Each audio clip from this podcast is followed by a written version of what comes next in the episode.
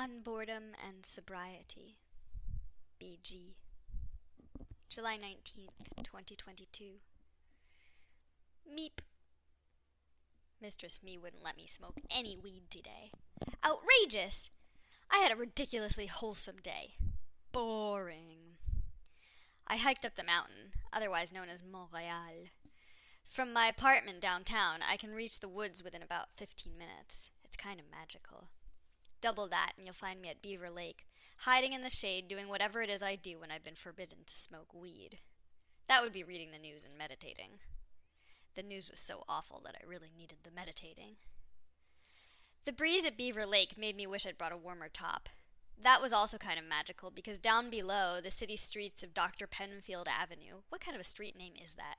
Maisonneuve and Sherbrooke, glistened sweaty in the humid July air.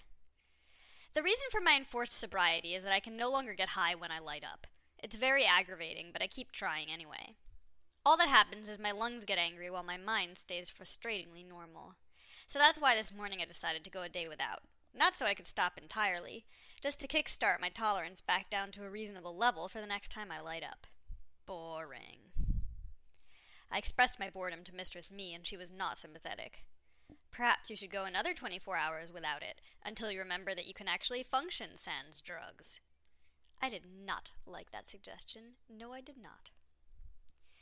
I guess the good news arising from this ridiculous situation is that I'm getting decently good at domming myself, which I reluctantly admit to being a good thing, since Mommy has a life and can't be around all the time. Mommy also currently has COVID. She is the most mask wearingest, vaccine gettingest, carefulest of one of them all, and now she has fallen like the rest of us. She says she can picture the evil corona crown penises penetrating all of her cells. We talked earlier and she sounded okay, so I mostly felt sorry for myself. No mommy for me, two weeks in a row. I said goodbye to the new boy.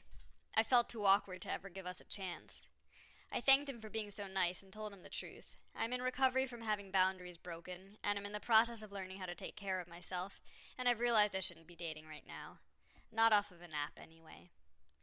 Dating has always been like this for me, even before the terrible terribles. I remember being 16 and going on a date with Paolo from the high school. He was nice enough, but I was so worried that he might try to kiss me that I remained frozen for most of our rendezvous. Mind you, whenever I wanted the boys to kiss me, they never did. I'm pretty sure Paolo said something cutting about the money he had spent on dinner and theater tickets in response to my reticence for the goodnight kiss. I've blocked out the details, but I think I remember that. When I told Mommy about how he'd been upset about the money he'd spent on me, she said the whole concept was insulting. If they really want to buy our affections, dinner's just the start. After that, they need to pay us a fee to sleep with us if that's the whole point. I'm worth more than just dinner, she scoffed. I wish I could go back and tell that to my 16 year old self. Anyway, the point is that when I date, in any kind of formal this is a date kind of a way, any mystery just vanishes.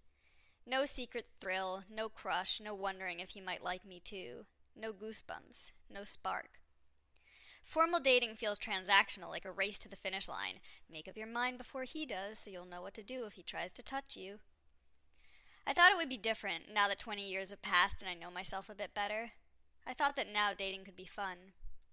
But instead, I have all my old neuroses plus a ton of other baggage. So I apologized to New Boy and then, with a sense of sheer relief, deleted the dating apps from my phone.